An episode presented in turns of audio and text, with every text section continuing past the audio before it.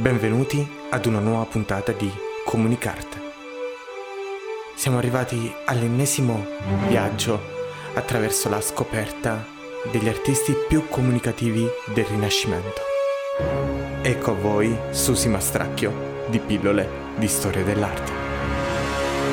Bentornate e bentornati a Comunicarte, il podcast dedicato ai grandi artisti di tutti i tempi. Ebbene, allora, l'episodio di oggi è dedicato a Michelangelo Buonarroti, straordinario autore di opere diventate iconiche come la Pietà Vaticana, il David, le decorazioni eh, della Cappella Sistina e non solo, anche per esempio eh, opere architettoniche come la grandissima cupola di San Pietro. Michelangelo è tra i maggiori esponenti uh, del, di quel periodo storico, artistico e culturale di ripresa dei canoni e delle virtù e anche del linguaggio della classicità, che prende appunto il nome di uh, Rinascimento.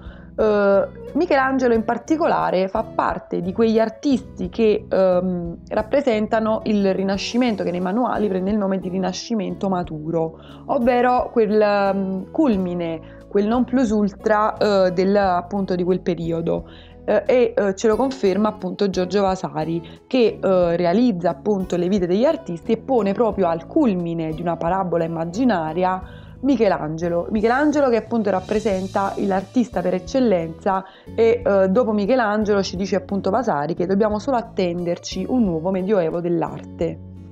Ebbene, veniamo alla vita di Michelangelo. Michelangelo Buonarroti nasce a Caprese, siamo in provincia di Arezzo, ed è l'anno 1475. Uh, il Buonarroti proviene da una famiglia nobiliare uh, in declino, diciamo. La sua infanzia è dettata da una serie di aneddoti che uh, conosciamo attraverso la biografia slash autobiografia dettata ad Ascanio Condivi, che era appunto un allievo di Michelangelo. Tra i vari aneddoti troviamo uno legato al grandissimo talento di Michelangelo nell'arte dello scolpire. Ci dice appunto Condivi nei suoi scritti che Michelangelo era così bravo perché era stato allattato dalla moglie di uno scalpellino e quindi non aveva tirato latte ma bensì polvere di marmo. Da questo aneddoto deduciamo che eh, principalmente Michelangelo si riteneva uno scultore. Egli appunto fu scultore, pittore, architetto e persino poeta ma appunto il suo approccio alle arti fu sempre da scultore, cioè lui anche quando dipinge, anche quando realizza elementi architettonici ha un approccio da scultore. Ma veniamo alla sua formazione. Egli uh, fu allievo del, di Domenico del ghirlandaio a Firenze, dove appunto si reca all'età di 12 anni. Qui ci volle ben poco affinché eh, Michelangelo venisse notato dal eh, Signore di Firenze, che appunto all'epoca era Lorenzo il Magnifico, che da subito lo invita a continuare la sua formazione presso il giardino di San Marco, che era appunto un'accademia sostenuta dal, dallo stesso Signore di Firenze, dove poté entrare in contatto non solo con altri artisti, ma poté sperimentare anche ehm, direttamente l'osservazione delle opere antiche, delle collezioni che appunto eh, adornavano il giardino di San Marco e appunto le varie collezioni della famiglia Medici stessa, che invitò eh, quasi subito Michelangelo a risiedere presso la loro abitazione in via Larga proprio per diventare artista di corte.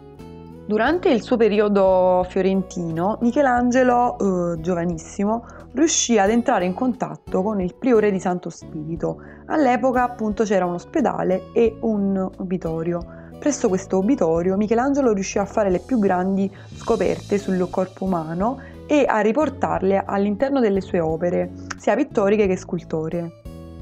In più Michelangelo era in grado di emulare l'antico alla perfezione e questo, diciamo, questa combinazione tra studi anatomici e studi sull'antico lo portarono al grandissimo successo che a soli 24 anni lo portarono a realizzare la Pietà Vaticana ricordiamo unica opera eh, in cui eh, Michelangelo appone la firma. Questo è appunto un elemento eh, simbolico perché appunto eh, si dubitava eh, della, della, mano dell'artista stesso, talmente appunto della perfezione dell'opera. E quindi si, si narra che di notte, eh, dopo che appunto già era stata um, sposta, esposta al pubblico, eh, Michelangelo si introdusse all'interno della chiesa per apporre la firma e la pose al centro del petto di Maria proprio per impedire che nessuno potesse mai toglierla.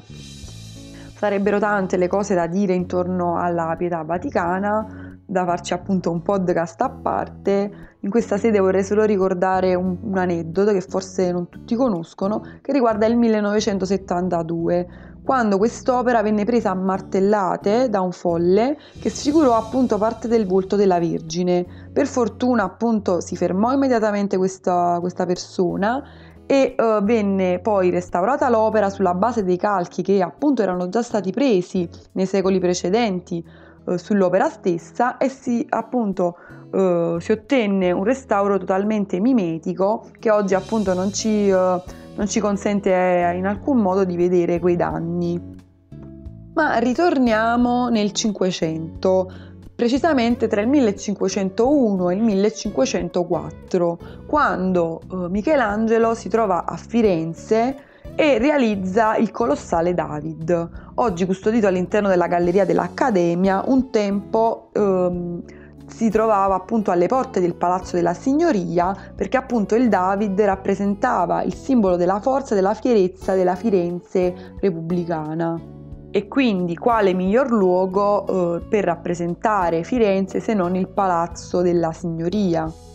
Ma andiamo avanti e proseguiamo. Nel 1508, all'età di 33 anni, Michelangelo viene richiamato a Roma, in questo caso viene chiamato da Papa eh, Giulio II della Rovere che gli chiede appunto di completare le decorazioni della Cappella Sistina e realizza appunto le straordinarie decorazioni della volta era già stato in contatto con Giulio II della Rovere per parlare e eh, progettare il monumento funebre di questo Papa, che appunto per molti anni eh, rimarrà inconcluso proprio perché il Papa a un certo punto eh, ritira la sua richiesta mettendo in seri guai Michelangelo che tra l'altro era andato eh, per nove mesi a Carrara a reperire i marmi, si era appunto eh, caricato di, di, certi debiti proprio per acquistare questi marmi, ma appunto il Papa annullò eh, la commissione perché pensava che portasse male farsi costruire la tomba ancora in vita.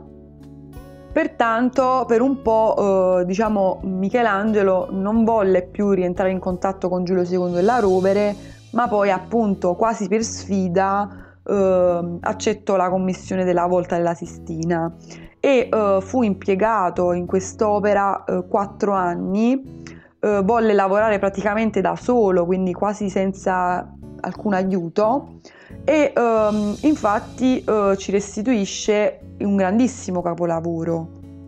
Un'impresa che potremmo sintetizzare attraverso una frase tratta appunto dagli scritti di Goethe, che appunto una volta vista la Cappella Sistina ci dice senza aver visto la Cappella Sistina non è possibile formare un'idea apprezzabile di cosa un uomo solo sia in grado di ottenere. E eh, secondo appunto il mio modesto parere, la sintesi di, tutta, eh, di tutto lo sforzo che compie Michelangelo la ritroviamo in un dettaglio della cappella, che è la creazione di Adamo, e in particolare in quelle due dita che si incontrano ma che non si toccano, che sono appunto la metafora stessa della creazione dell'arte, l'incontro tra Dio e l'uomo, tra il creatore e il creato, quindi tra l'artista e l'opera d'arte, tra Michelangelo e appunto la Cappella Sistina. Luogo in cui appunto ritornerà eh, più anziano, ma prima appunto ritornerà a Firenze dove lavorerà ancora per i medici alla Sagrestia Nuova eh, in San Lorenzo e poi alle Tombe Medice, eh, ma dopo appunto vari tumulti, eh, dopo l'assedio di Firenze nel 1529 eh, e appunto il ritorno dei duchi, dei granduchi medici, ehm, nel 1530 eh, Michelangelo va via perché appunto aveva tradito in qualche modo i, i granduchi medici in difesa dei suoi valori repubblicani. Ricevette poi il perdono da parte di Papa Clemente VII, che era appunto un Papa Medicio, che lo richiama a concludere i lavori a Firenze e quindi tra questi anche eh, la Biblioteca Laurenziana, quindi un'opera architettonica. Dal 1534 è di nuovo a Roma, sempre al servizio papale. Questa volta è la volta di Papa eh, Paolo III Farnese, che gli chiede di, con- di eh, concludere le decorazioni della Cappella Sistina con un giudizio universale. Un'opera che immediatamente conclusa rischia di essere distrutta a causa delle troppe libertà che Michelangelo si era preso nel dipingere. Innanzitutto la nudità è un elemento scioccante, specie per il luogo in cui appunto si trova questo affresco. In più Michelangelo non rispetta le iconografie tradizionali, per esempio il Cristo è sbarbato, non ha l'aureola, Uh, nulla lo contraddistingue appunto come Cristo. Uh, anche appunto gli altri santi, Maria, non hanno l'aureola, quindi questi elementi uh, non sono canonici. In più riprende alcuni elementi della Divina Commedia, quindi ponendo questo testo allo stesso livello del testo sacro che appunto è la Bibbia. Quindi comprendiamo bene che questo suscitò grande, grandissimo scandalo. Per fortuna nessuno si permise di distruggere quest'opera che comunque venne apprezzata e venne da subito capita come capolavoro, ma si provvide a uh, coprire le nudità. Uh, e venne appunto uh, incaricato di fare questo, di queste coperture um, Daniele da Volterra, che appunto da quel giorno prese il nome di Braghettone. Lavorerà poi alla Cappella Paolina, cappella privata appunto del Papa, e poi eh, viene incaricato il progetto della grande cupola di San Pietro, che venne eretta, ahimè, eh, solo 30 anni dopo la morte di Michelangelo, ma è appunto una sua creatura. Per tutta la vita appunto abbiamo detto che continuerà a scolpire, tra queste opere abbiamo la Pietà Bandini, oggi nel Museo dell'Opera di Santa Maria del Fiore, un soggetto che abbiamo già visto quando aveva 24 anni e ora ancora a 70 anni continua su questo stesso tema.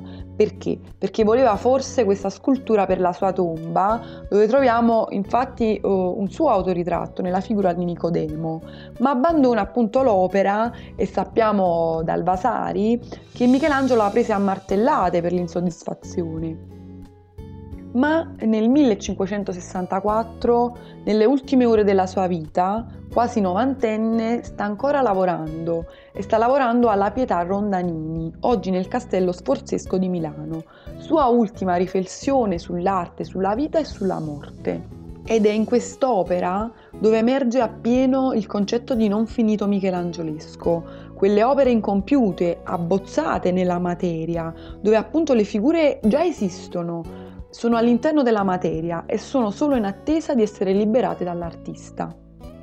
La puntata di oggi si conclude qui, vi ringrazio per l'ascolto, al prossimo episodio.